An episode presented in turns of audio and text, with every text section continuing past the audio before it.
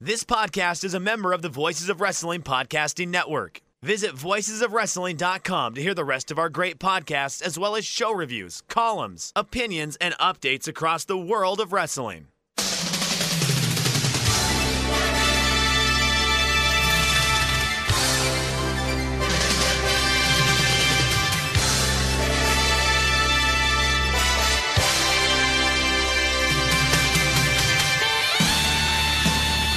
Hello, everybody, and welcome to the Super J Cast. I'm Joel Abraham, joined by Damon McDonald. And normally, Damon, I would ask you off air how you are and check in with you, but I don't want to waste it. You know, we're scraping the barrel for content here, and uh, finding out about your state of mind, I think, is something that listeners want to know about. So, how are you? I'm glad that this is a talking point for our show. Uh, look, I mean, uh, probably not, not great, but hey, look, no, who's doing well, right? Who's doing, who's zooming who here? Uh, nah, it's just, you know what the true barometer is, Joel? When you get really good, happy news and it and you don't react to it, you know, as as you thought you would have. That's that that happened yesterday, and I was just like, oh, I guess I'm I guess I'm really knee deep in, in, in shit. Uh, it's it, know, I don't I don't know how every anybody's making out. How's anybody making out? You know what I mean? Like how is it? How are you making out? Is a better question. You and your day fucking two hundred of captivity in a hotel room.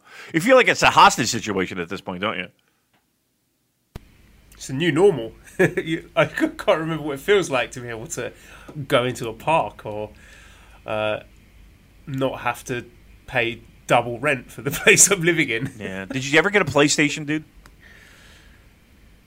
No, no I'm not. I'm not going to buy a new one. No? Because, Why? uh, my my I can't. I can't have two PS4s. That's I can't justify that kind of expense right now. Well, I've got my PS4 waiting for me back home, but I, I think I've got enough stuff to keep me occupied. I, I, I mentioned it last week, but I just absorbed myself in becoming a quiz master. I've been making so many quizzes for my friends and all sorts of wacky rounds. So uh, things like the Arsenal banter years or uh, Kit Kat flavors, crisps of the world, things like that, which I've found really fun and very, very time consuming. But I'm the sort of person where I'll get a project that interests me and I'll just be completely absorbed in it, and it will take up all my time for you know a, the foreseeable future until I'm done with that, and then I can move on to something else. So I'm the quiz master now. Okay, I like this. I like this. I got, like I said, I got a, a million things I, I can send your way. Um, I know we have a big weekend this weekend, so uh, we'll see if uh, we'll see if we can all uh, join together and and make this. Now, now, correct me if I'm wrong, and, and this is more of an off-air thing.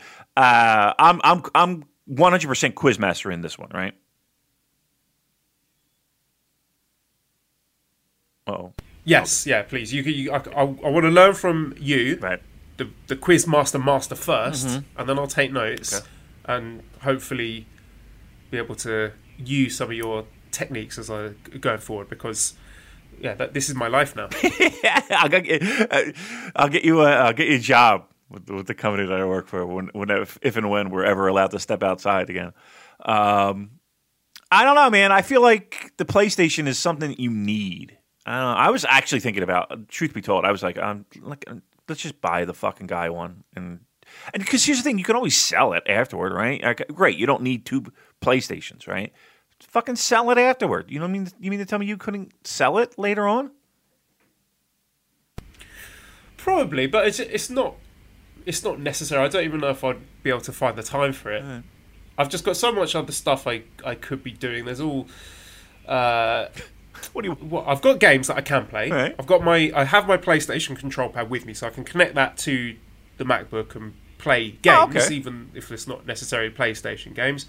Uh, still, you know, trying to keep up with my Mandarin self study, bit of Thai self study, because I want to be able to read Thai, which is something I didn't do when I lived here uh, back 2011 to 2013, and I really regret that. So I want to try and brush up while I'm here because going forwards, uh, I I've asked Mally to speak to Esther in Thai, so hopefully she can pick up two languages.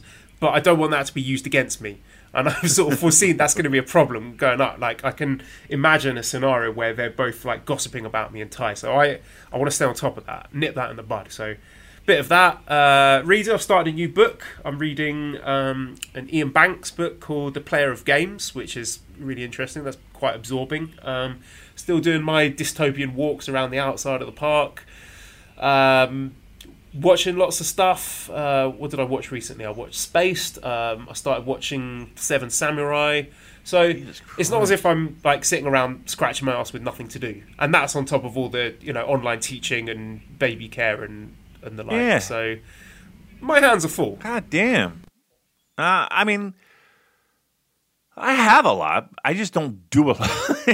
like I have, I have plenty of shit I could do. I just stare at it, and when it's like, like I'll have an idea, be like, oh, all right, I'm going to do this, and then when it's time to do that, I'm like, eh, I don't know if I really feel like doing this. so usually my days consist of just staring. Staring at the wall. Yes. But I have all these. My ambition, uh, it, my my intentions were full. Uh, but then when it comes down to actually doing the things, but I will say this. So last weekend, Joel, I uh, partook, partake, taken, uh, in a. Uh, this is the second time we did this, by the way. Uh, a little poker. We played a little online poker with the friends, right? This is the second time in three weeks. I'll have you know, Joel, I have won both tournaments. I won again. So the money that I got, got Cheryl was like, eh, you know, it's your money. You fucking want it.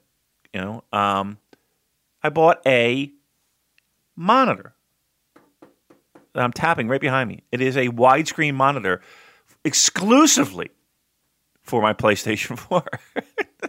so, ah, now we're talking. right. There we go. Here, here's the good news within this bad global situation. I'm, I'm liking this. I'm getting more in. I'm getting more in. Um, I still haven't killed that fucking Colossus. Already fish. uh, okay, come on. It's time to move on from that. You're never no, going to kill it. Uh, Just fuck it. No, may, maybe it's a sign that no. you shouldn't kill it. I'd want to kill it. Because you know, when, when you kill them, you get the sad. No, I do, I do. You get the sad music, and you're thinking, "Oh, should I have done that?" Maybe this is nature's way of saying it wasn't meant to be, and it's time to move on and play Shenmue. Here's all right. Well, I had I I I'll, I'll get to the Shenmue in a second. But the problem with this with this one thing is it, this last Colossus is the save.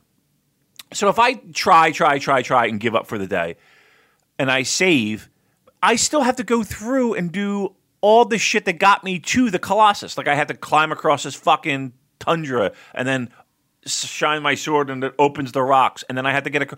But every time I do that, Joel, I have to kill the horse every fucking time. Sorry for the spoilers, but I have to kill the horse every fucking time. and it's, it's so depressing every fucking time. And I'm like, oh, I, I got to go through this again. You're not getting desensitized to it. No, every time it kills me. Every time it, it ruins me.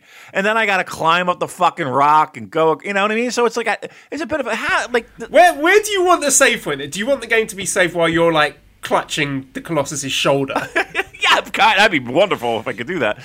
Um, no, even if I'm just at the base of the Colossus, right, where you know I gotta hop up the rocks and then you know, uh, uh, like at the base, like after I've done the tunnels and all that shit, and him throwing fireballs at me, like I just want to fucking be at the base. Wouldn't that make the most sense? Like if I fucking I'm with you, Damon. I, I, I am guilty of what is known as save scumming, where if a game has this feature where you can save at any time, I will just repeatedly abuse those that save state function to get myself through tricky spots in the game. Well, Especially that. with like old emulator games, like you know, uh, these days when modern games, you die and there's just checkpoints everywhere. You just you go back like 30 seconds in the game and there there is no real consequence or cost for failure. You just go back a little bit and try again. But you know, back in the day when you fire up Super Mario Brothers or whatever, when you die and those lives are gone, that's it. You're going back to the start of that fucking game. okay, so like life. No, no mercy, no prisoners, right? But I haven't got the time for that now. So if I can, abuse uh, save states. If I can do save scumming, I will do it. I'm not above that. All right, I'm a fan of the save save scum because I'm I'm there because because here, here's my thought. I've already done this. I've beaten this a trillion times. My problem is not beating this part. I can beat it with my fucking eyes closed at this point. Uh, I just got to get to the. I got to climb up the fucking Colossus, and I can. And here's the. Actually, let's be truthful. That save spot should be where I jab it in the fucking back to make his arms move. Because I've been there twenty five thousand times. That should be my spot. That I, if I die, I should start there, not at the fucking beginning where I got to ride the goddamn horse through the tundra, open the fucking thing with the shield, have the fucking horse die again. Every fucking time he saves my life, it falls 50 million feet to the fucking death. I gotta see this 20 times. I'm not in a good state to begin with, and I gotta watch a fucking horse die 20 times? The fuck? What are you trying to do to me, Joel? Well, there's no horse murder in Shenmue, so mm. Good point. Um, so I had it rocking and ready to go. Literally, the the the highlighted box was download now. I wimped out. I wimped out. That was on the bucket of oh, these are things I could do. And when the time came, I, I bailed out. It was thirty bucks, right? And I'm like, uh, I don't know. I got instant buyer's remorse of, am I going to play this fucking game? Is this really, am I going to do this? I didn't do it yet. So, maybe I should buy it for you. no, no, no, don't buy me. You, no, You'll you don't feel- buy me You feel guilty. You I know, I will. to play I know, really. I know. Um, I, look, I'll get it. I'll, here's the thing. When we talked about it bef- before we went on air, um, we talked about the show It's Always Sunny in Philadelphia. And it's been around for ages. Never watched an episode. Never. And my friends would be like, you would love this show. You, w- w- when you go to Tokyo, fucking load them up and watch them. I swear you'll love them. And I'm like, okay, all right, well, I will. And every I've had a million opportunities to watch them, and it just wasn't the time. And then there's just I don't know what it is about me that does this, but and I know I would like it, dude. There is a a INXS documentary called Mystify, where Cheryl will be like, "All right, you want to watch Mystify tonight?" I'll be like, yeah, "Okay." And then as it gets closer, I'll be like, eh, "I'm tired. I don't know if I want to watch it. Uh, maybe we should watch it." Uh, and I and I know I would love it. Why won't I just sit and watch it? I don't know. I don't know. But I do that. I wonder if anybody else is like that. Do, are you? You're not like that. Oh yeah, I'm yes, I'm I, I'm like that. Sometimes just the actual act of forcing yourself to sit down, put your phone away, and watch something, or play something, or read something that you've been wanting to do for ages. Just it's a big psychological hurdle, isn't it? I don't know why it is though, because I know I will like it. It's about INXS. I why why wouldn't I love this? I, I don't know. I don't know what it is. Why why people why that is. What is the psychological reasoning behind this, Joel? Am I worried about disappointment? Is that what it is? Am I worried about that that I'm going to watch it and be like, ugh, that sucked, and that and I thought it was going to be great, and I'm disappointed now. Is that what it is? Could be that. I haven't really thought about it. I'm, I need you to think of the wrong person. I need you to add that to your list of to to dos. I need I need you to write a thesis, a paper, a medical journal, please, about why anybody would do that. I can't. I've, I've got TikTok videos to make. Those things are fucking lovely, man. I'm telling you what. Those fucking videos are. I saw. The, I saw your little uh, little crisp one too, a little treat one. that was nice. I saw that one. Um, I think you're the only person that I that I subscribe to though. Um, like that I consistently get stuff from. So it's like I, I, I, it's literally Joel News Network. I call it at this point because you're the only person that I that I you know get shit from, and it's always hilarious. Oh my god! Uh, just for everyone's FYI, uh, Mally did this fucking dance routine with this song, and I cannot get this song out of my head. It is addictive and other fine things. Um, but that's where we are. I wonder how. Oh, I, we had another line of storms, Joel. I, I forgot to uh, get get get you the, the, the storm info. I'm going to send you via the wonders of the internet a photo. And this photo, Joel, is a photo that one Brian Mackey sent me. Now, you may be wondering why would Brian Mackey be sending me pictures? Well, here's why. Brian Mackey's parents, uh, Brian Mackey, listened to the show, friend of mine. Uh, see this. Uh, his parents live like a town over, like literally across the highway. I could walk to their house, right? right? So we had a line of storms, Joel, that passed through yesterday afternoon. I again went into the basement for half an hour with a bottle and my my AirPods. Uh, this is I'm going to send to you. This is the aftermath. Just again, just a town over of this storm that barreled its way through Philadelphia. Whoa! Yeah. What do you see there, Joe? I can see an enormous tree that has been completely uprooted and has wiped out someone's uh, shed, and it looks like it's seriously damaged their roof. Yeah. Yeah. Yeah. And again, I would say mm, a mile from me at most, right? Uh, if you want, Joel, for further uh, clarification, what, can you look up, do a little Google search, maybe a, a, in the past 24 hours news cycle? Uh, if you could Google Toms River, New Jersey, Toms River, New Jersey. That is, uh, it's on the other side of the state, mind you, but again, I would say uh, close enough and in the direct path. So the storms went through Philadelphia, went through our area, and then whew, on to Toms River, New Jersey. What you find in there, Joel? So I've got some news stories here. Severe thunderstorms caused damage in Toms River and other areas throughout the tri-states. And it looks like we've got some video here and uh, suspected tornado. Mm. And we're getting lots of pictures of devastation, some quite spectacular lightning photographs from New Jersey.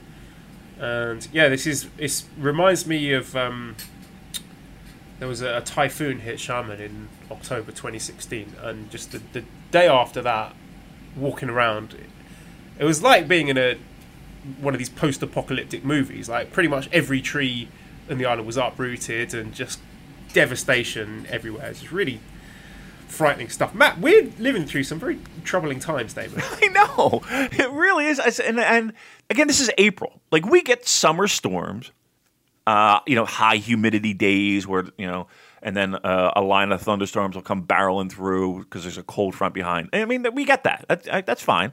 It's fucking April. It's fucking April, and we got these tornado things. Like I truly believe that maybe that we had these things, like these weather things, where we just have the technology to be a little bit more precise, and plus we're in this hyper, you know, let's let's scare people to death so that they tune into the fucking local news kind of mode. Um, but yeah, it's uh, that was that was yesterday about two o'clock in the afternoon, and I'm like, what the? F- Can I just have a normal fucking day? Can I just have one fucking day where the sun is out and uh, I'm not having to go into my basement and drink myself into a fucking stupor. The only conclusion I can come to is that you've made God angry somehow. I know there is something like, now. you fucking figured it out. I can't think what it was. really, really, all God wasn't around during the fucking nineties. really? Um, okay, all right. Uh, yeah, I mean, something is off in the in the universe. Something is not quite right. That is for sure. So there's where we are. That's our um, that's our update. I know everyone is uh, so excited. I will say this though. Um, there have been lots of kind people that have uh, reached out to me, uh, and I do appreciate everyone. Um, it's been they, uh, people have been very kind with their thoughts, paragraphs of thoughts, um, which is cool. It's uh, very nice that that at least we all suffer together. um, that is that is that is a good thing, I guess. Um, but everybody's going through it. You know what I mean? That, that's the weird thing that I think about a lot is that person across the street. I wonder how the hot uh, mom's doing. I, I, you know, she moved out. You know, they they moved out. The new person's in. Um, but everybody, everybody all over the world is is is going through it, going through it. Some people handling it like a champ, like Joel. Some people aren't like me. so hopefully you're somewhere comfortably in the middle. All right, yeah. it's it's all kicking off, Damon.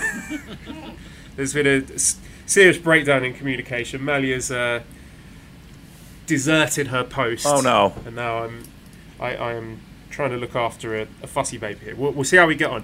I will say this, Damon. If nothing else, this lockdown thing has got some people's creative juices going because there was that wonderful New Japan compilation video set to the Beautiful Ride music oh. uh, by the the user Crowded, so C R O W D D E D D, and yeah, that was a real treat, wasn't it? What a first of all, that person has to be a Crowded House fan, right? Correct me if I'm wrong. Person's from Australia, right? Uh, in in one of their things, it's is hey now, hey now, which is don't dream it's over, right? Uh, sorry, one, one thing I wanted to say is they they slipped into the private message, the DMs, sharing a link for this. Don't follow us. I was like, okay, now we've pimped out your video. At least you could do is slap the follow button. Uh, right, right. Uh, okay, all right. Uh, I loved. Uh, let me tell you something, Joel. I loved that video. Again, to the tune, uh, was that John C. Reilly from um, Walk Walk Hard, the movie, right? Um, I love, which I love. That fucking movie is hilarious. I actually watched that movie. I've seen it. Um, and it's I don't know. It is so, that video is so well done. I watched it a thousand times, and every time, uh, the, the first couple times, be honest, did you get a little emotional? Uh, yeah, I guess. sorry, sorry. you, you talk. More, yeah, I'm going to talk more. All right, I'll carry this one. Uh, I did. I I will I will freely admit that there was a lump at my throat. A couple of them. Um, it, just the, you know with the stuff with the Shibata clips and even the Nakamura clips. I was just like, oh my god, that this is what it's all about. This is pro wrestling. This is why we do what we do. This is why we wake up at six o'clock in the morning. This is why we consistently get together and talk. This is why we have so many friends all over the world and so many listeners all over the world. Um, if you haven't seen this video, I beg of you. Uh, it's it's. I thought I thought it was just great and the creativity that the person had was was spot on. The editing was spot on. There was one. I don't know. I just I loved it. I really I was real I was I was moved by it. Let's put it that way. So take it for what it's worth. But I say go out of your, your way to find it. It's on our Twitter feed, you know, somewhere in there. But uh, I just I just every day I would wake up and I would just pray that stupid New Japan wouldn't take that fucking thing down um, because I just think it should be. If I'm New Japan, I'm taking that and I'm just I'm putting that on the, my fucking homepage in place of that podcast. I would just I would have that be your podcast. To be honest, what, what do you mean? You don't want to hear about David Finlay's home workout routine? No, I don't. And that's and here's the thing. That's why I we don't have anybody on. And we we I we have reached out. Joel, how many people have we reached out to? Uh, I haven't reached out to anyone. Right, me neither. right, right, no one. Uh, I don't like getting involved with other people. It's just it, it, frightens me and stresses me out and inconveniences me. So it's you know I, am willing to go that extra mile for people, you know, amazing people like well. I don't want to go down this right, tangent, right, but right. yeah, you know what I mean. It's, it's more simple just to keep it to me and you. Otherwise, you end up doing like kayfabe interviews, like, oh, oh. which which guys did you want to face in Best of the Super Juniors? Oh, well, I wanted to get my revenge on this. Oh. Right, right, right. I, uh, the the last thing the last thing I would want is a kayfabe interview. Holy shit! I- and you know, I, I, this is not me throwing shade at the people involved. No. It- it is what it is. Yeah. You have to do Yeah. it, but it's not something that I want to do on this show. Correct. Absolutely. Let's let's be very clear about that. Um, it's but th- that's uh, uh, no interest in that. Um, but yeah, we- we've. I I think here and now is a good time for me to officially announce I I, I I'm not going to be a good guest on anyone's show for for the foreseeable future. You don't don't ask me because I a I will be a terrible guest. I will be terrible. I'm terrible now. Imagine me on your show where I don't give a shit. Could you do, just say yes to one of these people? Go on their show and do what you did to me a couple of weeks ago, and just like Yeah, basically have a breakdown at the start of the show, just to see, just to see how they react. Like, well, you asked for it. You wanted David McDonald. Here he is. Yeah. Enjoy. yeah, you did. Hey, if you don't love me at my worst, you can't have me at my best. um, yeah, that's uh, there's there's no, we should do it, Damon. Let's let's do it. No. Let's, you know, accept all these requests. Uh-uh. You can do that, and I'll have a screaming baby.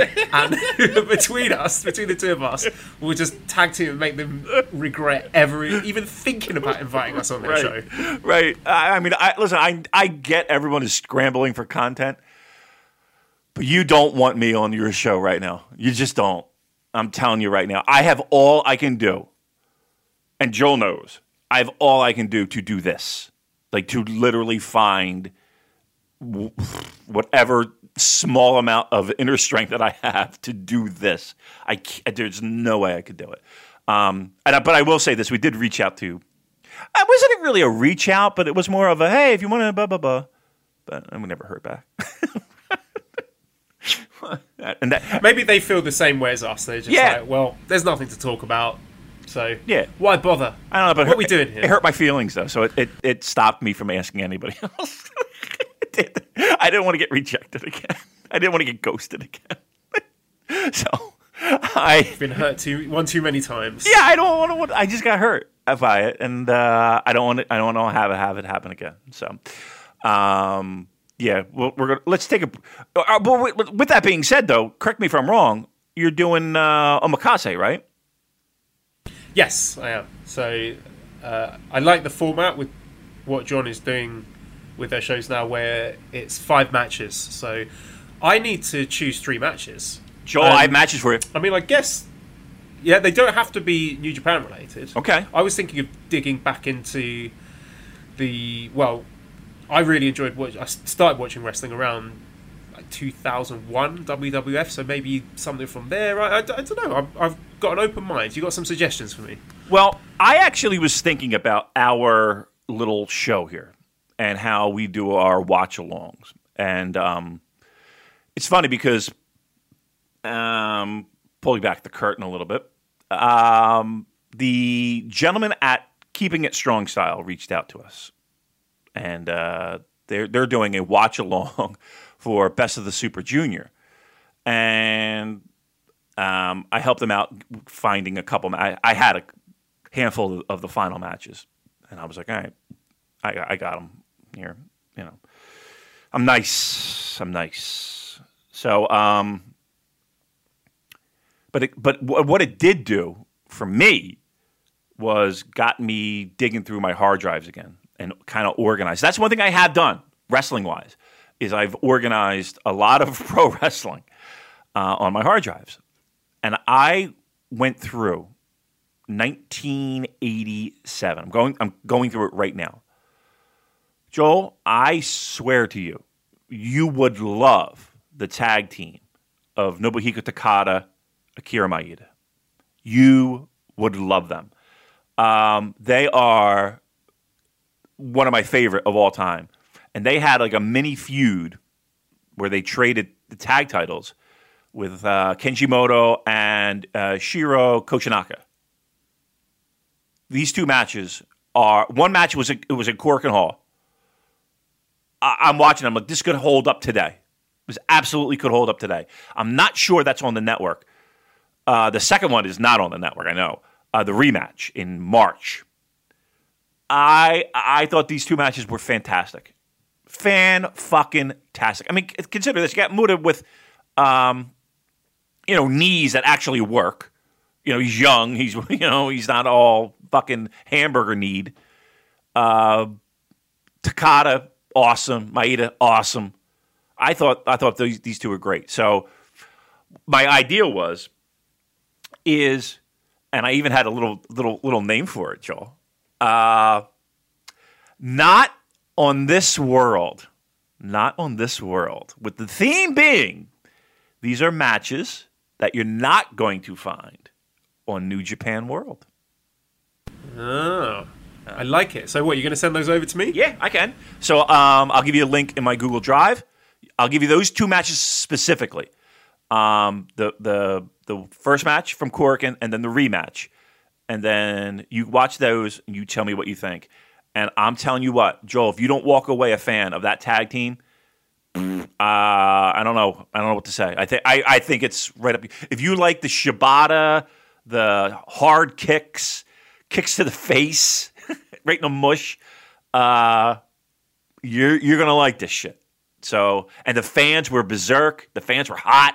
I think you would really like these two matches. So I will put them in a drive after the show is done. Link them to you, and then I don't know. I mean, I'm sure they're out there somewhere if people want to go find them. If not, maybe we make them available. I don't know how we would, but uh, yeah, the first match might be on World, but the second match I know is not on World. I do love the idea of you and I, or uh, myself and John, discussing this amazing match that nobody else can watch, and us just sitting there and raving, "Oh my god, this is the most incredible match I've ever seen." Sorry, listeners, you can't ever watch it, but just take our word for it. It was great. I mean, listen, it's out there. I mean, I'm, I'm not going to tell you where to get them and how to get them, and you know, the internet's a crazy place. I um, hope they're not out there. I hope it's not hosted on any of these websites, and we can hold people to ransom and say, "Look, if you want to see this match, you got to pay us ten dollars. You got to buy Shenmue for Damon. Yeah. and get Joel a disposable PS4. That's really the the end goal, isn't it? Um, pay my hotel bills." That's amazing. I know. Seriously, I wish we could, man. Can we do get like a GoFundMe or some shit? See, here's the thing. You wouldn't? T- would you take it if somebody set up a GoFundMe? No, I, Yeah. no, absolutely not. Yeah, yeah, I know you. I know you pretty well. You're you're a man of morals and, and, and conviction. Just very stubborn. That's it. That's good. Too proud. I know. Ain't too proud to beg. Um, what else we got today, Joel? I mean, I there's just plenty of news this week, Yeah. I heard. I It heard. was, it's been a big week for the Evil Empire, the old the Fed, yeah. the old World Wrestling Entertainment, and they had a ton of releases, which completely necessary because you know you've got to hit those pre-COVID profit projections. Yeah. we can't have that being messed with. Okay. So there's a lot of wrestlers have been released back into the wild, and I wanted to pick your brains on these releases Okay. about who, if if anyone, you think would be a good fit for New Japan because I mean the, the name that springs to mind immediately is Karl Anderson, who obviously he was a a dojo guy, right? He was. Yeah. Absolutely. right? So he's he's got previous with the company, uh, had a really good run with them before, and he released some videos which have hinted that he will be going back to Japan, if not New Japan, at some point. Some talk about whether his, his tag partner Luke Gallows will go back. My understanding is it's a no, so it will be really interesting for me to see Karl Anderson going back to his singles run. And there's some interesting stuff you could do with that. I think, like, for example, um, everyone's saying, "Oh, Karl Anderson can come back to the Bullet Club," um, but that seems a bit too obvious for me. So maybe my my fantasy booking idea was that he reunites with Bullet Club in the ring, and they're all like yucking it up, "Hey, welcome back!" And then they turn on him and say, "You betrayed us. You sold out. You went to WWE. Fuck you." I would love and that. And then he ends up joining Chaos or something. Maybe you you can reunite with Goto and their old Sword and Guns team. But I really want to see Karl Anderson as a singles wrestler because it's something that I missed out on. I obviously wasn't following New Japan at the time, and maybe for our classic watch along, we might want to dip into some of those matches, like the famous Tanahashi match. I understand there's a really good G1 final with Okada, Yep. if I'm not mistaken. So here's someone I would definitely be interested in seeing. And other names, you know, guys like Rusev.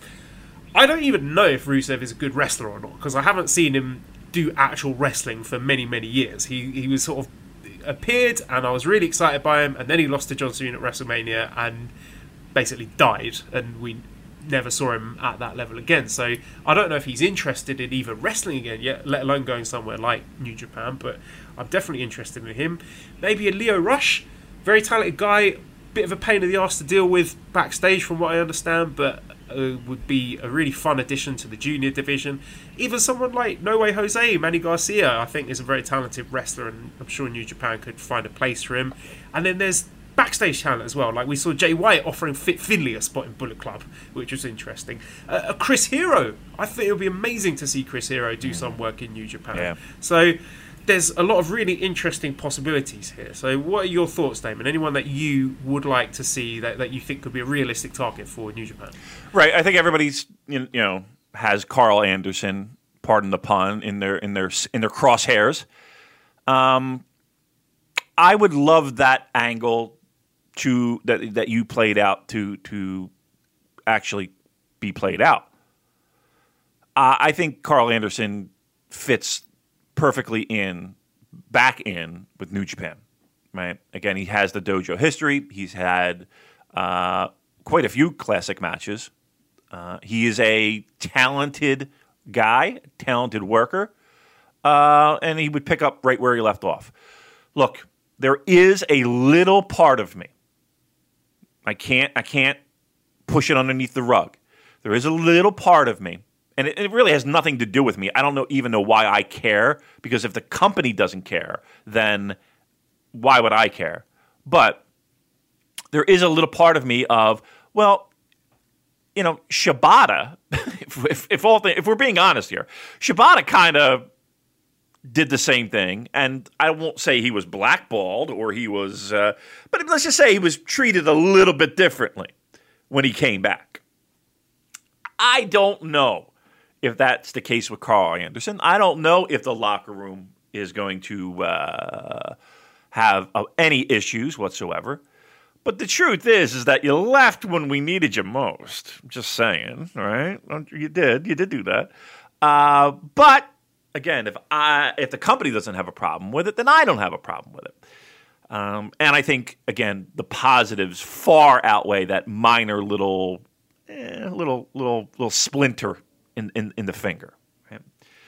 Uh, Doc Gallows doesn't look like he's going, and truth be told, I'm okay with that. I was not the biggest Doc Gallows fan uh, when he was uh, in Bullet Club.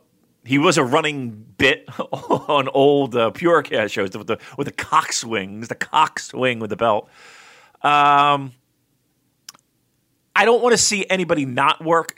Here's the thing, in, in, a strange way, I would I would love to have everyone at least have an opportunity to try, and then if it works, great.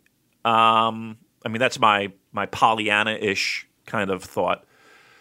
Um, Rusev, I you know, he has the look, he has the build.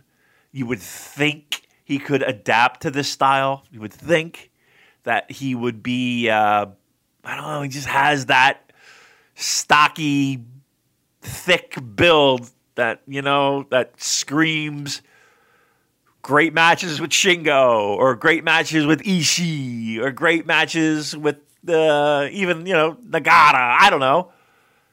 I, I would definitely want to circle that one and put that one on my short list. So, uh, yeah, of, of those. Chris Hero Here's the thing: I love Chris Hero. Um, I thought his his indie work before he got grabbed, and he he, he was in Noah, if I'm not mistaken, too.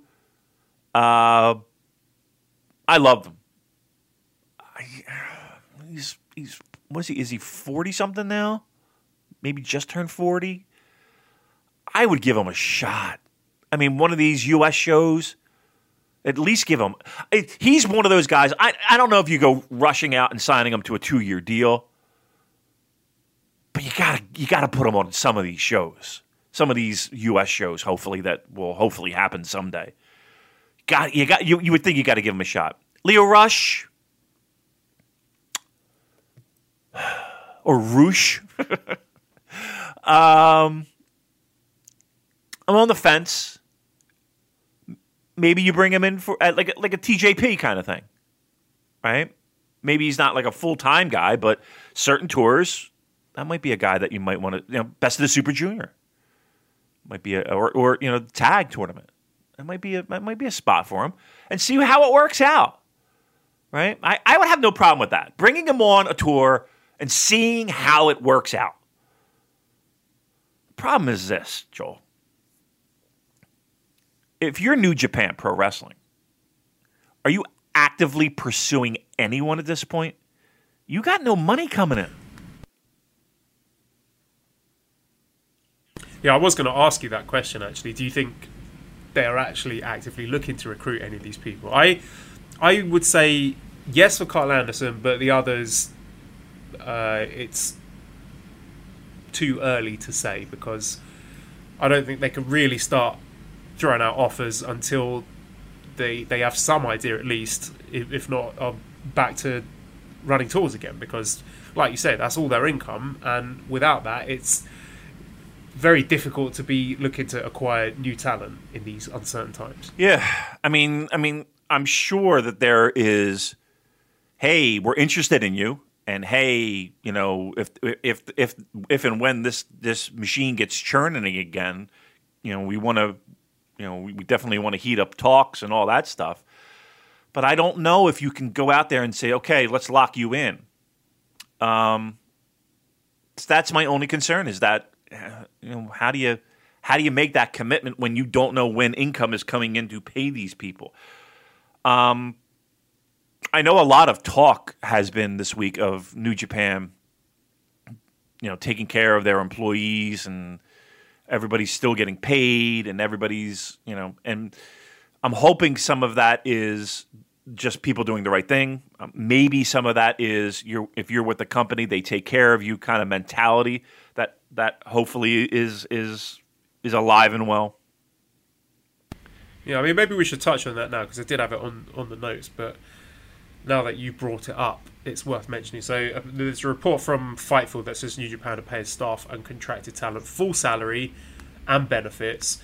And along with that, there was that quote, the, the statement from Tanahashi. He said, uh, "I think it should be acceptable for professional wrestling to be the last sport to return to full activity. I want people to know that when professional wrestling is back, then and only then it means truly that Japanese entertainment has properly recovered. And you know, compared to what other promotions are doing, it just makes me proud in New Japan. And the, the fact that they immediately stopped running shows, none of this empty arena nonsense, no cuts, everyone's getting paid. They asked the government to put the smaller promotions first. They're sending out responsible advice to their fans, and I don't want to take a like a personal moral victory on this because at the end of the day, I follow the product because it's good, but it's still nice to see, isn't it? Oh my god, yes. I mean, it's it's it's it's almost refreshing, right? It's almost refreshing that look, we we poke fun at some of the decisions and we poke fun, but this they they have to be commended and praised for for how they treated this situation. They were they, they, I think they were smart about just about everything that they've done so far, and they've taken the logical steps when they technically could have been running shows. They could have gotten away with running shows early on. They probably could have gotten away with doing the New Japan Cup, right? They really could have it wouldn't have been the smartest thing to do, but but but you know at the time it, this thing was just in its infancy. They did the right thing consistently, and and, and if if the reports are true, and we have no reason to believe that they're not because we haven't heard anything, that's a good thing. I mean that's that's that's the thing that you would hope a company would do. Um, and again, it's a pro wrestling company. right? Who who doesn't have the best track record of taking care of people.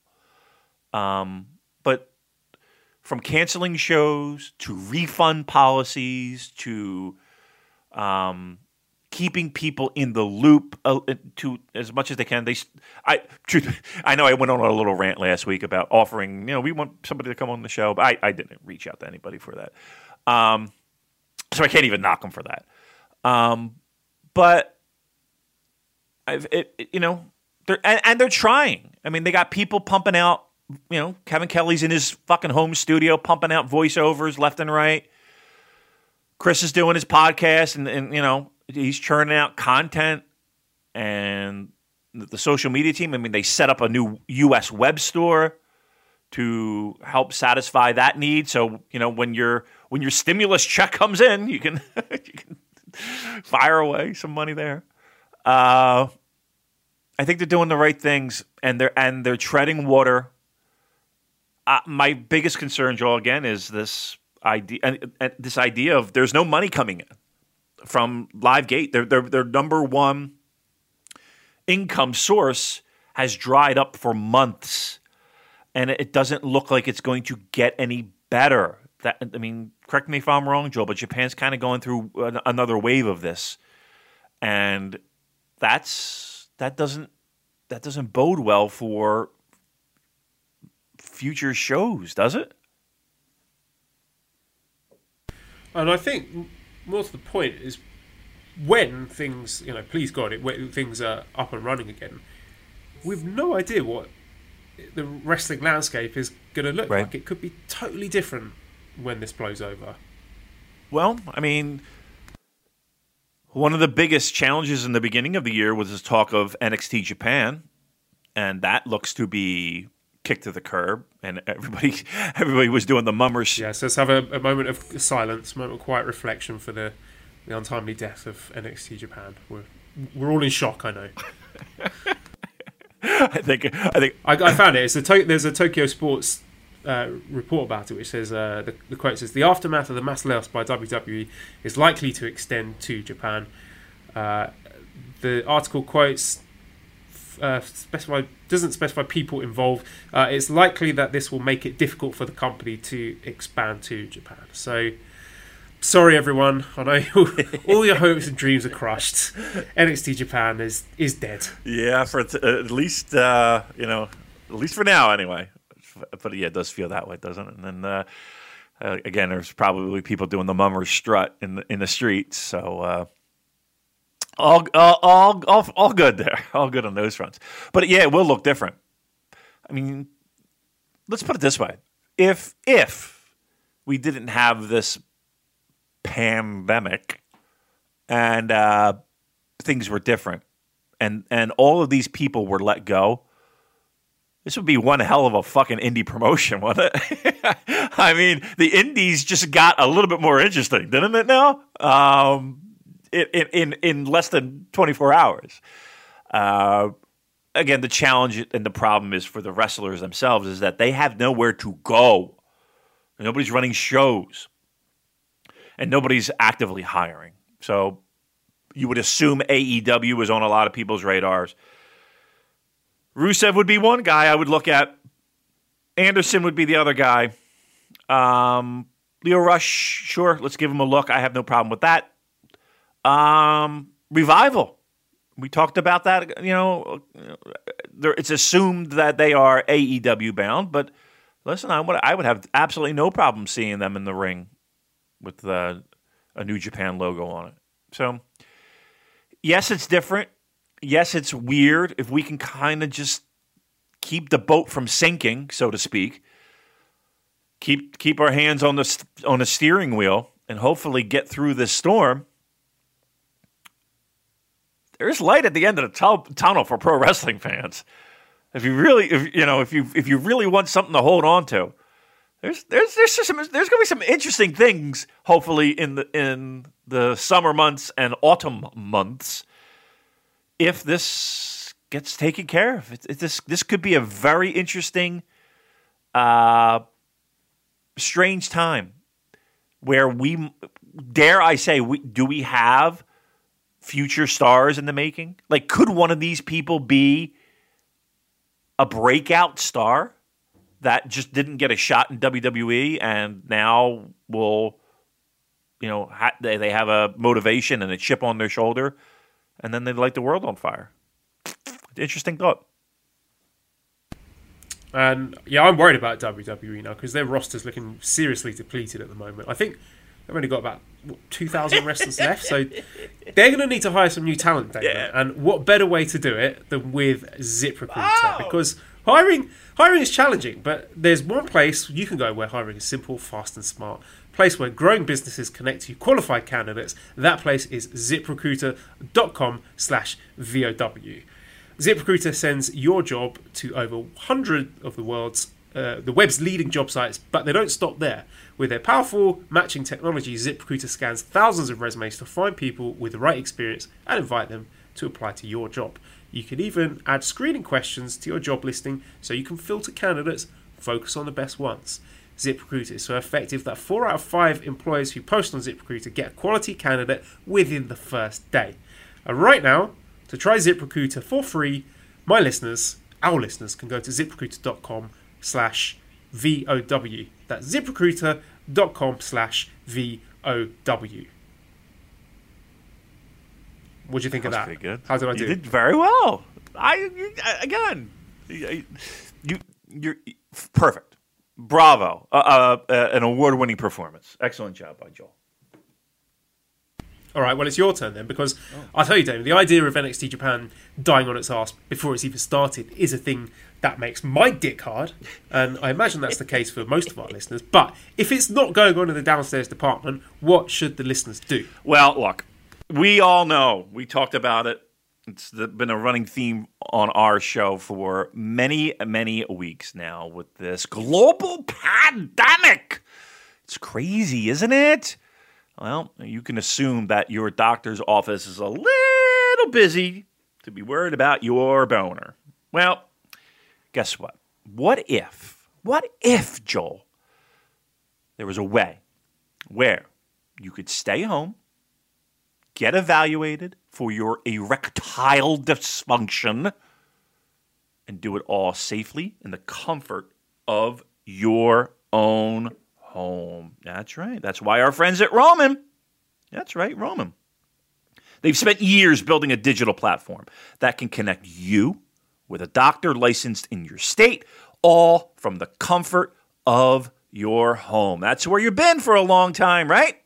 All right. Well, now you can get this in the comfort of your own home. Roman makes it convenient to get the treatment you need on your schedule. Just grab your phone, your computer, complete a free online visit, and you'll hear back from a U.S. licensed physician within 24 hours.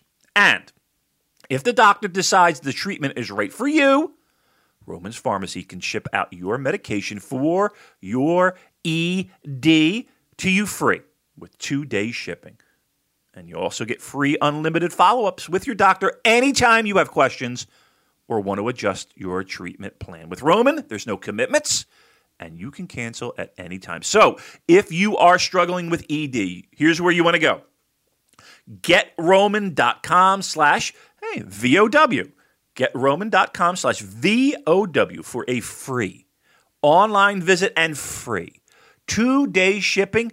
Take care of those boners. Would you please? Listen, that's getroman.com slash VOW for a free online visit, free two day, t- uh, two day shipping. It's a no brainer. Get on it. You got plenty of time on your hands. Take care of it. GetRoman.com slash VOW. I'll tell you one person who won't need that is Taguchi, because I don't know if you saw this tweet from Miho Abe.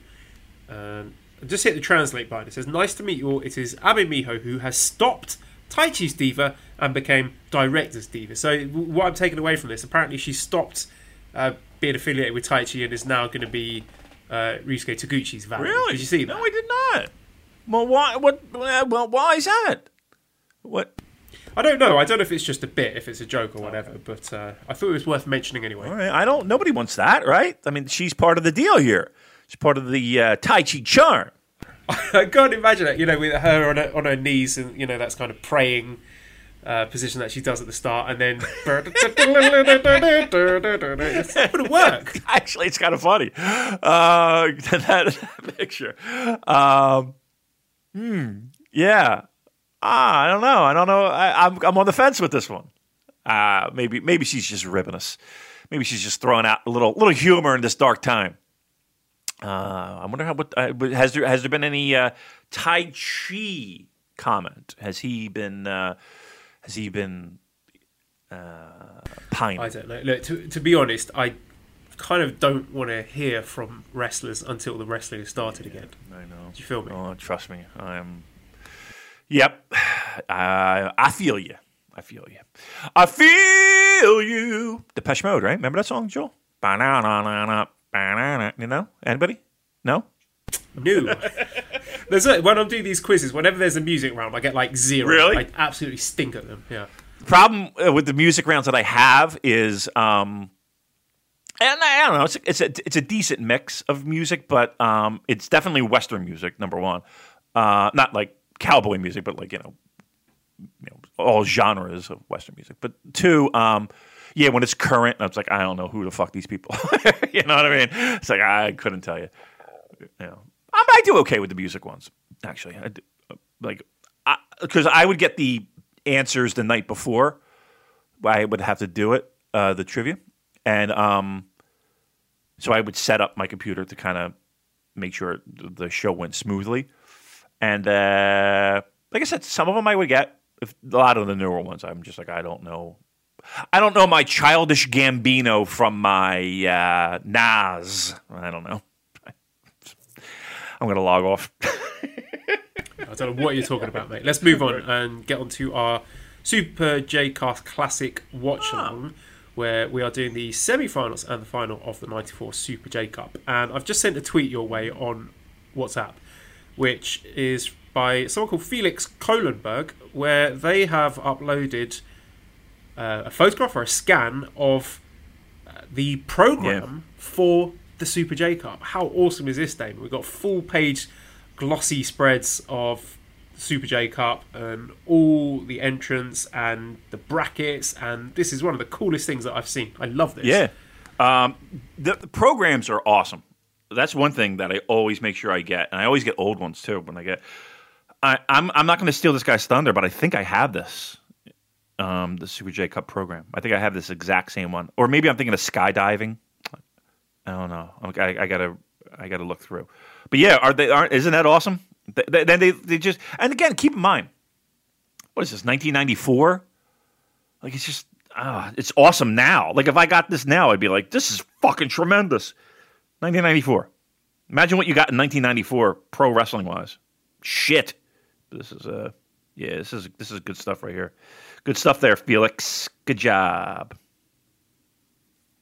So let's get into the semi-finals then. Uh, we've got Gedo against Wild Pegasus, and I, I see. I thought Gedo would be the big babyface underdog here, but he got pretty long control periods in this match, which was a strange choice. Like Gedo slapping on a chin lock is not something that you might associate with a Super J Cup '94, but here we are. And yet again, there's just like a running theme with all these matches. It seems in every match there's at least one spot where someone does a pile driver, which looks absolutely lethal, and just zero reaction from the crowd. Right. Uh, but I mean, back to the match. I, you know, I just I would have preferred someone else to get three matches. So like uh, Hayabusa or Dean Malenko. So Gedo going this far and then you know pulling all these strings to try and make Gedo look good was uh, an odd choice. And I mean, this match did get interesting when they started laying the chops in.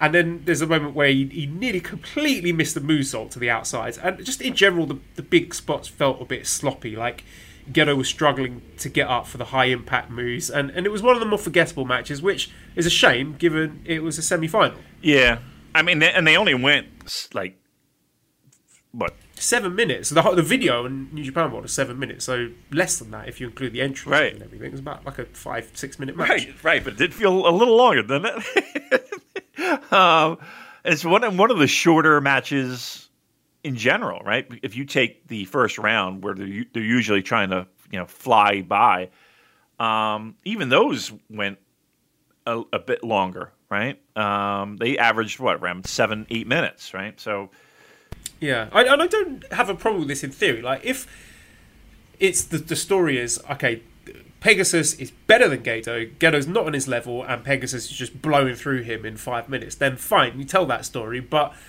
you can't have your cake and eat it. You can't do the this is going to be a short match, but also, oh, look how close Gedo came and he's controlling the match and he still looks good even though he lost. Right. Right. Um, and that was, you know, keep in mind that Sasuke and and and uh, Benoit, Wild Pegasus, got buys, so they were, you know, they were given that luxury, so to speak, to be able to get get past people quicker, I guess, um, because they've earned that. So again, if we go back to last week, it was Black Tiger and Wild Pegasus. Um, and that match, you know, time wise, almost doubled this one.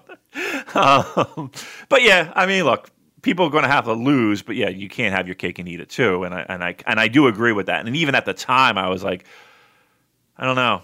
You, you look at the names that could have been in that semifinal. Uh, you know, you could have you could have taken your choice between Taka and Black Tiger in the first round, and then you know you're not going to have you're not going to have Eddie win over Wild Pegasus. I don't think you would, but you could have Malenko. You could have you know Delfin. That's probably the one that surprised me the most. You know, Delfin not moving on. Like, like that semifinal would have been really fucking awesome if it were Delfin or even Otani. Otani was a little young at the time, but um, which would have been weird for him to go all the way to the semifinals. But yeah, I, I know. To me, Gedo is the is the one that kind of was like, well, that's a that's a that's a weird choice for. I mean, look, you look at the semifinal names: Benoit, Wild Pegasus, Liger, Sasuke, Gedo. it kind of does stick out like a sore thumb a little bit. Then we got the other semi final of Great Sasuke versus Jushin Thunder Liger. Just one little thing that I haven't mentioned before. I really enjoy Sasuke's like sort of Bruce Lee Jeet Kune Do style circling the ring, like that little moonwalk thing he does. Like no one moves like that, and I like that it's different. Just it's even something small like that, like the way you move around the ring, just making your character feel unique. I just think it's a really nice touch. Um, oof, okay, this match, great grappling opener with them feeling each other out, testing each other, and exchanges some really interesting submission maneuvers. Like Liger does this sort of hybrid Romero special Dragon Sleeper, which looks amazing. I've never seen that before, and I think for my money, Liger still got the best tilt-a-whirl backbreaker in the business, and this match was so interesting because Liger is showing a really nasty clinical edge as he's going after Sasuke's back and later goes after his shoulder. So Liger bullying his opponent is something that I, as a modern NJPW fan, I'm really not used to. Yeah, I mean, And I, you, it sounds like you got your hands full. So I'll take it. the dummy fell out. Ah, Uh, I, and let's just see. Come on, come on. You got this. You got this. Okay, we're okay. Uh, so, oh, oh, I we said knew this was going to happen. We knew this was gonna From the, the first day, I was like, "Yeah, Mally's pregnant. Great news." this this happening on the podcast was inevitability. yes, Uh, especially the, the hotel. thing is, right? She, she'll be she'll be lying there in your arms, looking like a little angel, all peaceful, like with her eyes closed, and then her face will go red, and she'll start controlling, like, "Ah, ah," and you're like, "Whoa, where where did this come from? Why can't you go back to how you were before?"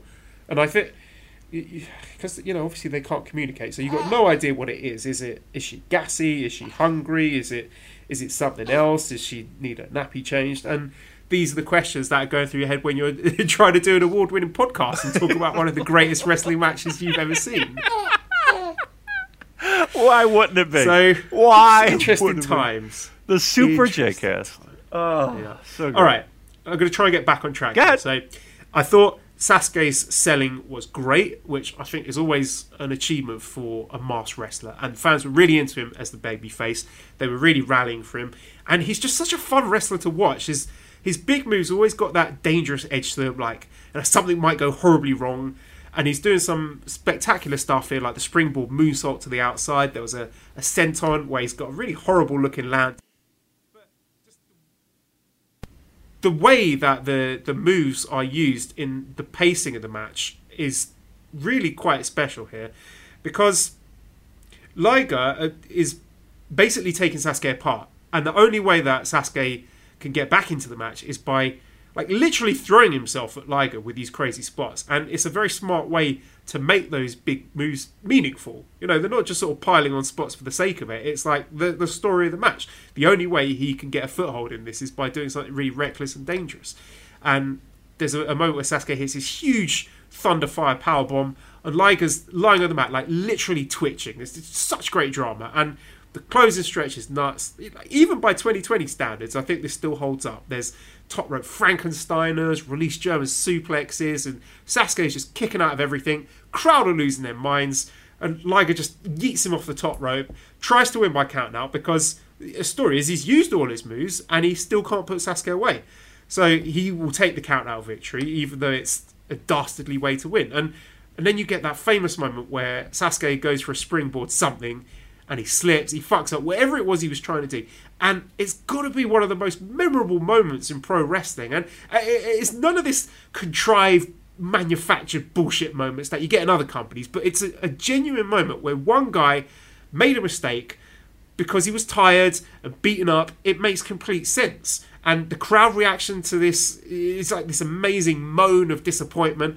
And then Liger shows why he's one of the all time greats with this sarcastic applause, making him look like an absolute dickhead. And you, you couldn't have planned it better than this. Just sensational and added even more emotional investment into an already outstanding match and leads beautifully into the finish because Liger gets cocky, he thinks Sasuke's finished, and then he gets caught out with a, the Hail Mary Hurricane Rana Damien, this is one of the best matches I've seen. It was a real joy to watch. Oh wow, nice. That's excellent. Uh, that warms my heart.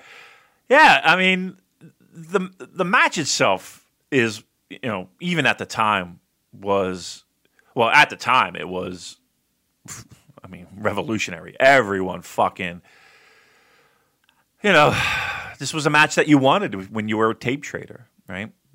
The Super J Cup between this match and, and the finals, you know, eh, this is what it was built upon. you know, at that and the entire night was was fantastic wrestling wise, but this is really the match for a lot of people that sold it.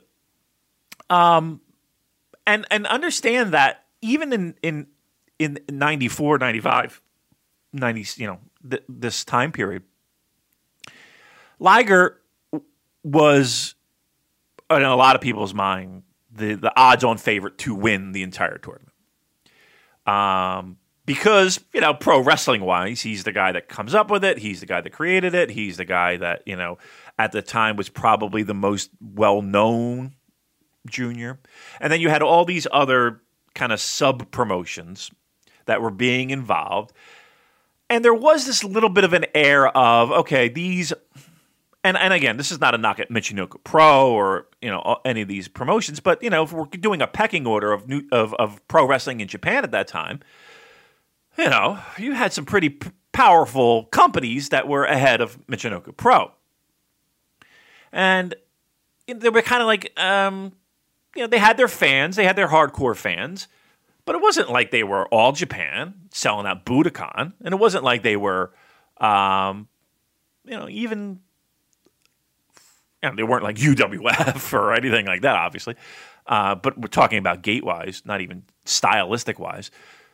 My point being is this: is that Liger played that up, that he was almost in the ring with a guy like, ah, it's nice that you're here. Ah, you know, you got a little nice spotlight, but you know, I'm, let's be honest here, I'm the star. I'm the I'm the I'm the guy that's supposed to win this thing. And even though you're the top guy and you got a lot of buzz, which he did, he got even more buzz after this. Um, you know, you might be the hot new fresh thing, but eh, let's be honest here, I'm Jushin Liger. Uh, which played miraculously, which led a lot of people to to speculate that that botched spot at the end was possibly a planned finish. I don't think it was. I think it was two fucking pros thinking on their feet and making that feeling of uh, Liger, right? Outsmarted him. The the the pro's pro. Uh, he's been there and done that. And Sasuke gave it all he got. He he he he threw everything at him that he could, and he tried something absolutely nuts, fucked it up, and there's the beginning of the end, and that's that, and this is where the story ends. But no, right? Which made it even a thousand times more awesome. Uh, right? Uh, just having that crazy impromptu uh, which could have led a lot of wrestlers down, you know, pulled the sweater string and unraveled everything and had that match fall completely apart. Amazingly, a fuck up added an extra layer to an already great story going in, a fantastic match being played in front of you, and now that that finish where you know a guy Liger who was expected, you know, you would expect him to win, you'd expect him to at least make it to the finals, puts over a guy, and let's be honest here, made a star out of Sasuke, because after that, that was rocket ship. That was rocket ship for that guy. Um, and not and that's not to say not, that wasn't well deserved. But let's you know if we're we're going to circle a calendar date in a guy's career when that, that started moving, you could probably circle that date.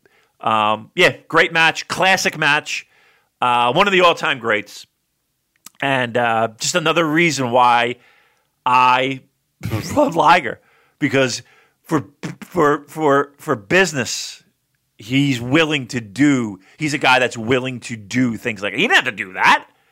He could have been like, eh, I'm winning this fucking thing. That's that, and away we go. Nah, he did this, played it up perfectly. We had a magical impromptu spot. Pros thinking on their feet. Magic occurs. See, when I think about Damon's love for Jushin Thunder Liger, and you think, oh yeah, it's like a, it's this kind of quirky thing, but then you watch matches like this, and after this, I was like, okay, I think I get it now. I think I understand what it is that made this guy so special because you can't just parachute in as a, a more modern fan and watch the stuff he's put on over the last couple of two three years, which you know even is still really good stuff. But then you, you got to go back and you got to see stuff like this that just made him a, a transcendental performer. Just not only what he was capable of putting on in the ring from a technical standpoint, but just that mind that he's got for the business to be able to do something like that and, and on the fly and take advantage of a mistake, a situation that you know could have gone horribly wrong, and make chicken salad out of chicken shit is just remarkable, and not many people have that. Yeah, and again, I think he's more famous for for being a guy that will lie down, right? Than than a guy that puts himself over. I mean, Christ, we saw it uh, for weeks leading up to his retirement. The guy couldn't fucking catch a win anywhere, and you're just like, give him a, give a fucking you, you think about that, like if if he had been a bit more selfish, his career could have been way more highly decorated Yeah. than it is. And I mean, he won a lot of stuff. Yeah. let's make no mistake about that. But if he had the the ego and the, the selfishness of let's say someone like a Hulk Hogan, then we could be looking at a very different, like a maybe a much more impressive resume, but a less impressive man. Yeah. Yeah. Yeah. Yes. Yes. That should be that should be on a t-shirt. Quite honestly. You're exactly right. Uh, That's and and and I think just that sentence alone, Joel, kind of sums up why he's my favorite. That's that sums up why he's my favorite. Perfectly said. Oh, I, I can't even add anything more than that. Well done. Do, I mean, do you think he could have? Again, let's say we, we are transposing Hulk Hogan's brain into the body of Jushin Liger, circa uh, January fifth, twenty twenty. Do you think he could have said, "Right, I want I want the main event for this Wrestle Kingdom show. I want a singles match with Hiromu. I want it to go thirty minutes, and I'm winning. I'm pinning Hiromu, and then going out as a you know a, a, a, triumphant, glorious final match. Do you think? I mean, you, you got to think New Japan would not. Would they have said no to that? There was just some really interesting possibilities for Liger if he had a bit more of an ego. But my point is that he had the reputation and the credibility to do pretty much whatever he wanted, but just his humility and his understanding of the business about putting over the next guy always came first. Yeah, and keep think think in mind he has the he he's booking the juniors at this point. Like I, Choshu's doing, if I'm not mistaken, at this point, Choshu's doing the heavies, and Liger's taking care of the juniors. He has the pencil. like he could, he, I mean, he had the stroke in the company to say, okay, I want to have a tournament, a you know, to to with, with all juniors at Sumo Hall. Okay, they said, right? You know what I mean? Like, like, uh, does fucking El Phantasmo have that kind of stroke in New Japan now? right? You know what I mean? Um, it's it's amazing that he had he throughout his entire career he has had every opportunity to take advantage of that stroke. And it just feels like that's never been the case. He's used that stroke to put people over more times than not. Um, which made that division more interesting and more fun to watch, as opposed to a guy that's completely dominant and fucking, you know, you know what I mean? Like, you know, okay, great. I love the fact that he's vulnerable. I love the fact that he loses. you know what I mean? And I love the fact that he's more probably again more famous for his losses than he is for his wins. It's pretty amazing. Um, yeah, I mean, I, you know, we should call WH Park and get a fucking another Liger episode on right now, but but you know, that's that's in, in that's the core of it you know, and this was probably one of those defining moments for Liger of being that guy. I do have to say though, his cooking leaves a lot to be desired. did you did you see that YouTube video? I saw one of absolute monstrosity that he made. I saw one of them where he was making. Uh, I think he made some kind of a ramen.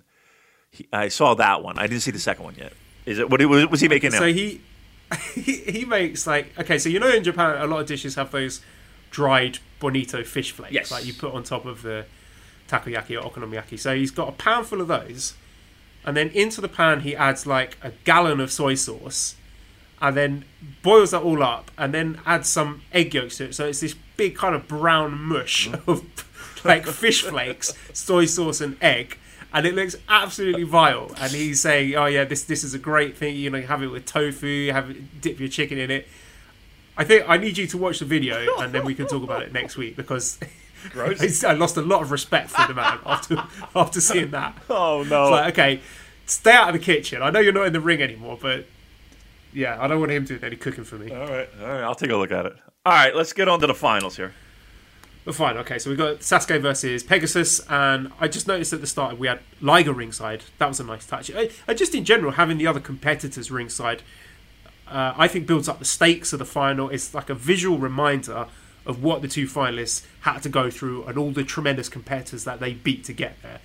Uh, there was a great moment early on where they're running the ropes and dodging each other's moves. Sasuke's doing all these incredible dives and flips, and then just gets wiped out by Pegasus.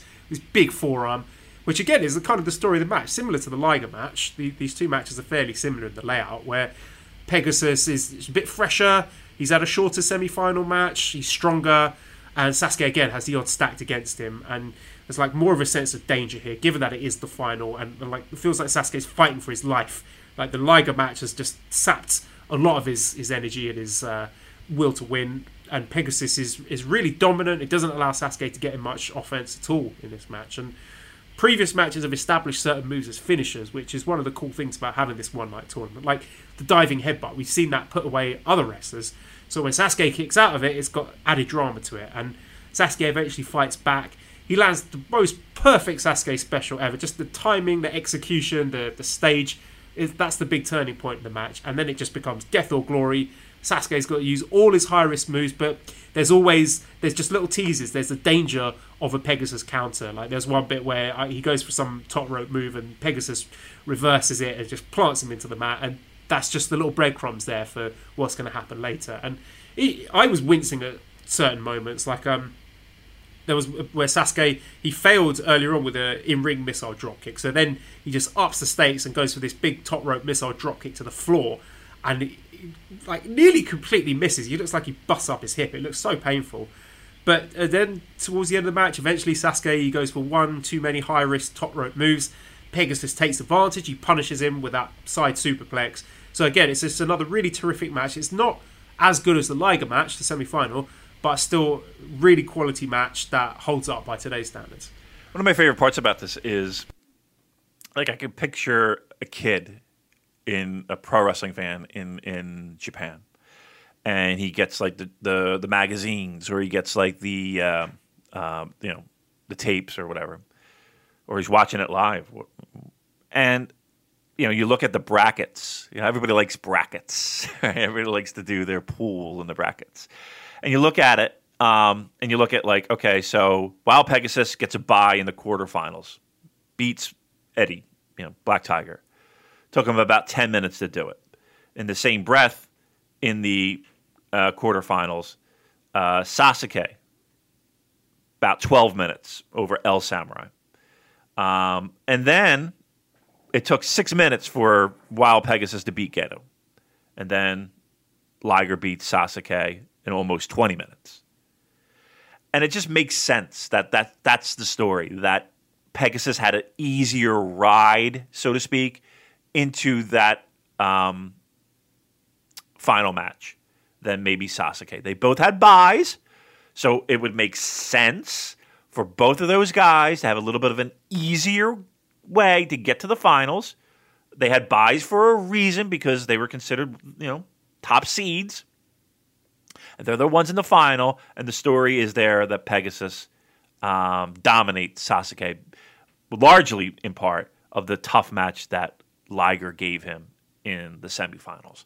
Like I love that sports kind of analogy feel and again just picturing someone following along and and and if you put that in front of a non-wrestling fan like it would make perfect sense right it, like just looking at the data you would be like oh okay i can see how that guy won because of this that and the other thing yep that's how it played out oh cool you know what I mean? No hokiness. Yeah, like no, no. you've seen it happen in UFC when UFC had their one night tournaments. I think it was UFC three where uh, Royce Gracie, who was the big favourite, had a really grueling. I think it was a semi final match with uh, Kimo Leopoldo, and it took so much out of him that he actually was physically unable to take part in the final, and a completely random alternate ended up winning the whole thing. So yeah, there's a precedent for it in uh, real life combat sports. Right, and and again, consider this is 1994 right?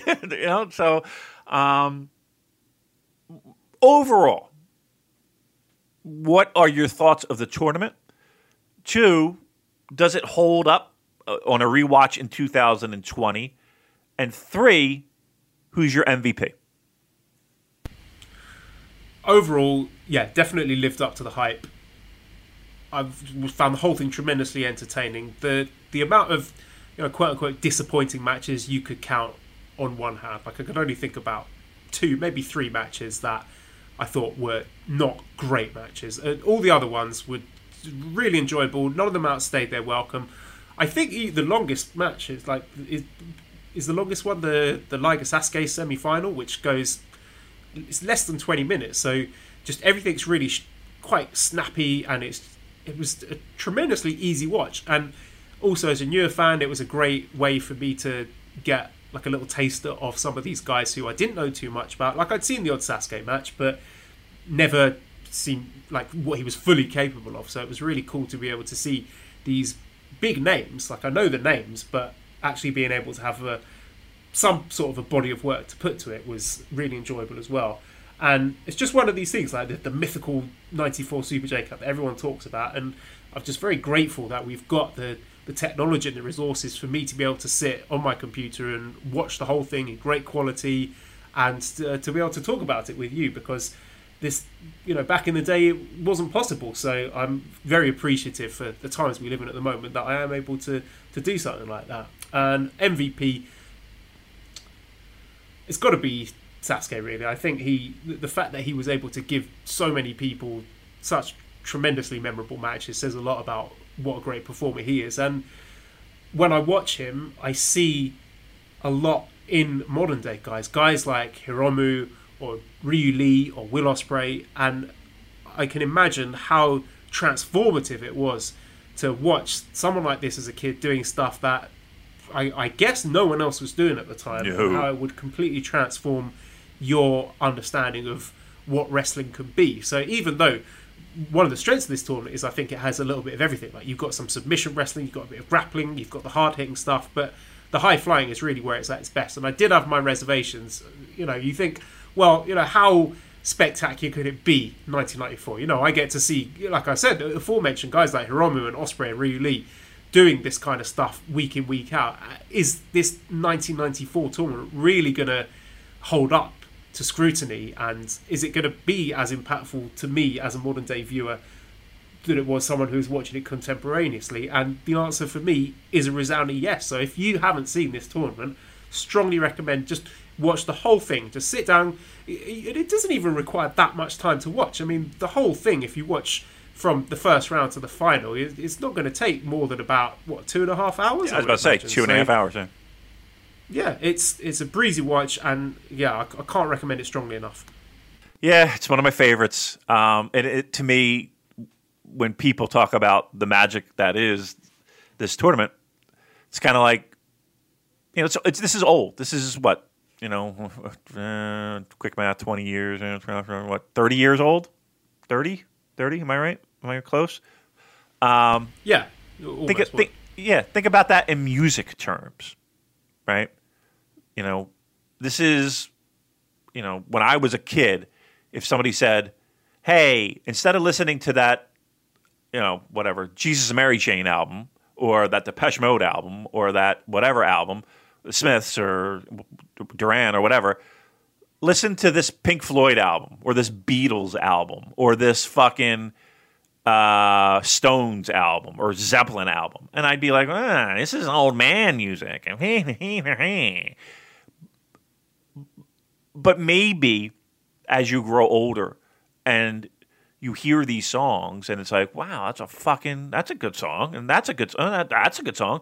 Yeah, that's the Beatles, dude, or that's the Stones, or that, and you get an appreciation for for that older stuff and how it and you can see how it influences the stuff that you watch now. Um, it's pretty amazing, uh, and not only the influence, but truth be told, let's put you could plop this tournament. I really feel like you could plop this tournament in right now in any pro wrestling show right now in 2020, and we'd be talking about it, raving about it. you know, like we would be raving about it in 2020 that that's that to me is a classic album that that that that stands the test of time, and that's what this show is. This is a classic album that stands the test of time that produced magic for countless people, um, and even a newer audience when they get exposed to it see it. And I'm going to say something here, Joe. I feel like this is a this is a moment in your pro wrestling fandom where now you can explore. Now you can kind of l- look elsewhere and be like, oh, all right, Sasuke was cool. What else did fucking he do? Oh, there's this. Oh, there's that. Oh, here. Oh, fucking El Samurai. He was pretty cool. I like that. What else? Give, give me more New Japan stuff with El Samurai. Ah, oh, fucking Benoit. All right. He didn't have a great ending. But, but, but what else did he do in the past? That was pretty good in ring. Um, Hayabusa, right? Ch- uh, exploring that FMW stuff where he became the guy for that promotion. All these things. This this has been a, and when I talk about this this show being a launching point for so many people falling in love with pro wrestling, you can see why. You, you can see now, okay, oh, this guy was great. What else did he do? Oh my God, he did that and this and this. Oh, I never saw that. Oh, I didn't even know and then wow, it just opens up this fucking Pandora's box of pro wrestling for people. So again, I know we have a lot of new listeners, a lot of people that that get, got into New Japan relatively, you know, relatively recently, and we love that. We, we're not gatekeepers. We're not, you know. Watch this show, and then watch watch yourself explore all these different careers and all these different things. Find a guy that you really like. Find a guy that really resonates with you, and then go. And you're going to have a fucking ball.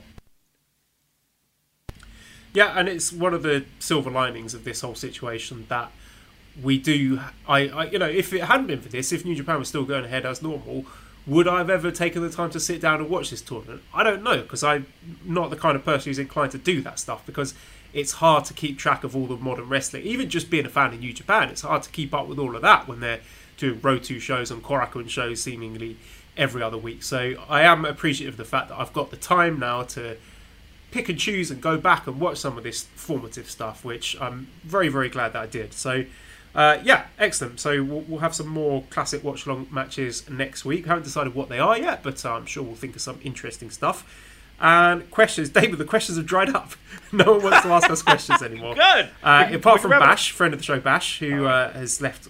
Well, there's one one serious question, and then uh, a couple of light high questions. So uh, he says, How do you think sport in arenas will deal with things post COVID 19? Do you think there'll be social distancing in seats, as they're saying for cinemas? Will you need to take a test two weeks before the event? Will they take your temperature at the start of an event? Will you need an app on your phone with a QR code saying you're okay? Uh, also, what about airports and travel? Um, and yeah, yeah yes, says, uh, my brother was planning on going on a trip abroad, but the place wanted him to have a COVID 19 test before he went into the uh, blah blah blah. blah. He, he, my big worry is asymptomatic people because without high level testing in all countries, I doubt much things will get back to normal. So Correct. a, long question there, but a, useful question because this whole thing, like to me, there's no point in checking people's temperature before they go into places because we've already established that that's not really going to tell you if someone is infectious or not. So, right. uh, what do you think this is going to look like going forward? Um, first of all, testing, testing, testing, testing, testing. Right. You, that's that's going to be the true measure of the social distancing. Right. That's that's we're we're doing the social distancing with the idea that we're stopping a spread. Um, and we're and, and it, the data suggests that that that is the successful method to stop it. But until there's testing, you you you you don't know. So that's the biggest challenge right now, especially in the states, is testing, making sure that everybody can be tested. Look, I, the sports thing is front and center with me because I got news for you. I'm going to be the first people to see sports in a live environment. I guarantee you, because it'll just be media at first, guarantee it. Um, and then maybe a small select few amount of fans in in an arena. I can't imagine we're starting off and we're jumping right into 17,000 people. That's why I talk about this Madison Square Garden show being in jeopardy. I, I, I do, and, and and uh, and I say that not to scare people or disappoint people or whatever. I just know where we are with this. Um, travel, same thing. Uh, I'm sure life will be different and again, I, I hate to use 9/11 as as as a, the the talking point, but you know, think about traveling on airplanes before and traveling on airplanes now.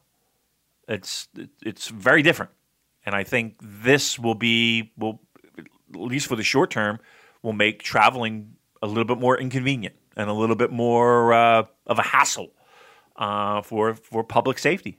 It's just it will so. Yeah, sports. Again, I think it's going to be empty arenas first, and then I think it's going. Then we'll move on to small amounts of fans. Um, I don't know what they're going to do with these seasons now. Uh, football, you know, Premier League, NFL, hockey. I don't. I don't know what. I, I, I don't see anything getting off the ground, and I think this these these seasons will be canceled. Uh, baseball, which is a summer sport for us. Um, Maybe.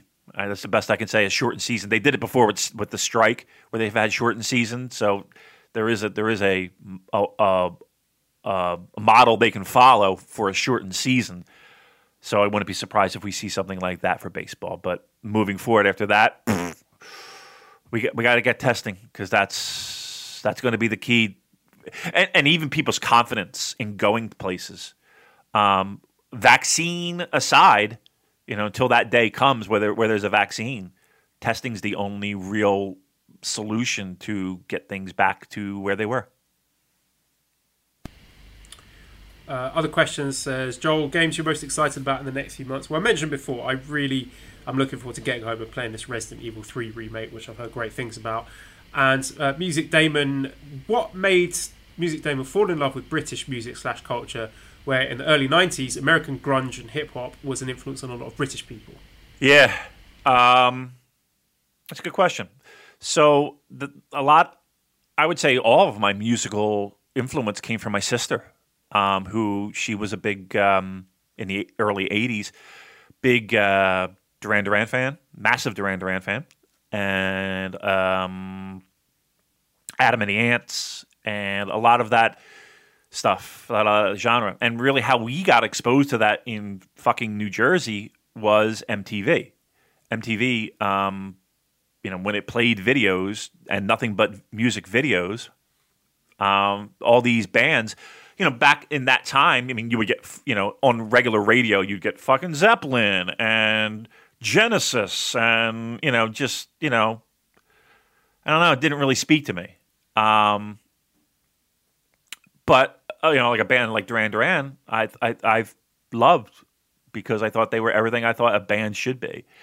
Um, and then Duran helped, you know, open the doors to other bands, um, like Bowie. And like, like I'm a kid, I don't know fucking Bowie from Bowie, but then you then you see Bowie and hear Bowie, and you're like, wow, this is pretty cool. Um, and then you know, at that time, you're you're trying to find things like that. And there was a magazine called Smash Hits, I think it was, um, that would have Duran Duran on the cover, but it wasn't like a like a like a like one of those uh, you know teenage girl magazines, you know, like 16 or, you know, like, uh, or whatever they were. Um, it was a little bit more musical as opposed to cute boy focused.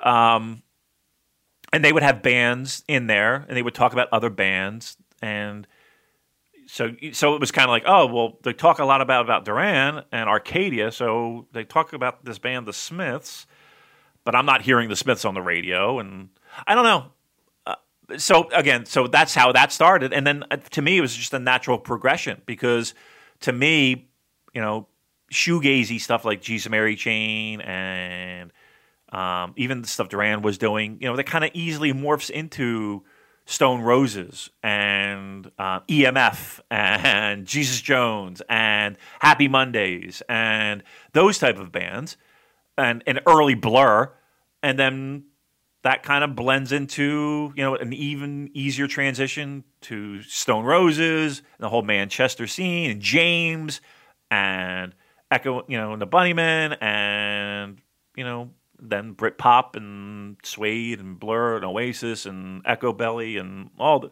you know just that it just seemed like a natural progression. Where in the states it was, you know, you listen to Zeppelin and then you listen to you know metal and then Rush you know, and it, it seemed like it was a natural track there that led into loud guitars, Alice in Chains, Soundgarden. You know what I mean? It's like that was kind of like the natural progression, and that just I like I just needed my musical people to be a little bit more like a little bit more flash and a little bit more. Uh, I didn't want my fucking rock stars to look like they were pushing carts at a Walmart. You know what I mean? So grunge never really appealed to me. Like I, I don't you know, I don't want you to look like you just rolled out of bed. I want you to look like a fucking star and be a star. Um, sorry for the long rant, but that's really how that happened. All right, well, that brings things to a close then. So um, we'll have more classic watch long for you next week. And redcircle.com forward slash shows forward slash super dash j dash cast if you want to pay my hotel bill. 60,000 baht per night. Do the right thing, people. Come on. Uh, Discord link is in the show notes. You can join us as we all collectively lose our minds and uh, kill each other on there. ProWrestlingTees.com forward slash SuperJcast. Uh, thank you, as always, to editor Dan. You can visit his Twitter at uh, LousyHero219. You can subscribe to the Voices of Wrestling podcast network for other great shows and also keep your ears to the ground for an upcoming episode of Wrestling Omakase with myself and John in the next few weeks. Give us a five star review on iTunes, leave us a nice review, follow us on Twitter at the Superjcast. Thank you everyone for listening and goodbye.